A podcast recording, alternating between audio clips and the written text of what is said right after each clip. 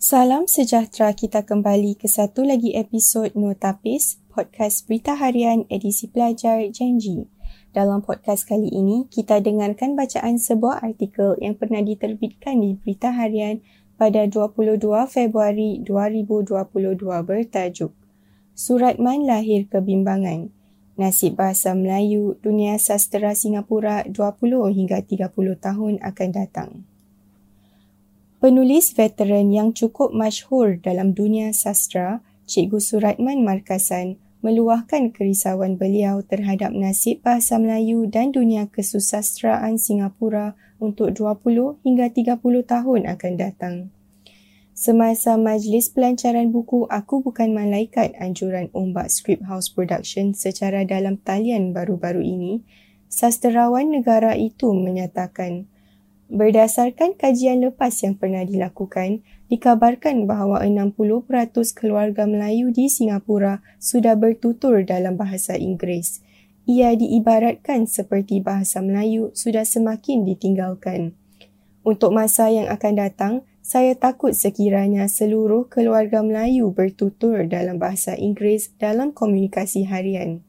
Lihat sahaja sejarah dunia, banyak bahasa yang sudah pupus seperti bahasa Sanskrit dan Latin. Di Afrika pula, hanya bahasa Swahili yang masih bertahan. Sebaliknya, bahasa-bahasa Afrika yang lain sudah tidak diguna pakai lagi. Bayangkan jika keadaan ini terjadi di Singapura, di mana kita orang yang berakarkan kemelayuan tidak lagi bertutur bahasa sendiri, maka kita akan kehilangan bahasa di negara sendiri. Justru semua pihak bermula daripada pemimpin, ibu bapa, guru dan masyarakat harus menggunakan bahkan menguatkan bahasa Melayu dalam diri sendiri serta generasi muda. Menurutnya, faktor pertama kemunduran sastra di Singapura mungkin disebabkan oleh kekurangan tempat sumber menulis. Kedua, di sini juga tidak mempunyai majalah seperti Bahana yang ada di Brunei. Ketiga, Singapura tidak memiliki pengkritik sastra. Ikon sastra Singapura itu juga sempat berkongsi rahsia ketekalan beliau dalam dunia penulisan walaupun sudah berusia 91 tahun dan masih gagal memerah keringat untuk mendidik anak bangsa. Beliau berkata, Kebiasaannya, saya berkarya melebihi satu karya dalam satu masa yang sama.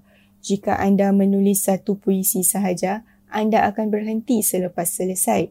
Tetapi, jika anda menulis lebih daripada satu puisi, anda akan menyambung idea puisi-puisi dan terbit idea baru yang boleh dipindahkan ke genre lain seperti cerpen dan sebagainya. Inilah rahsia yang membolehkan saya terus konsisten menghasilkan karya tahun demi tahun.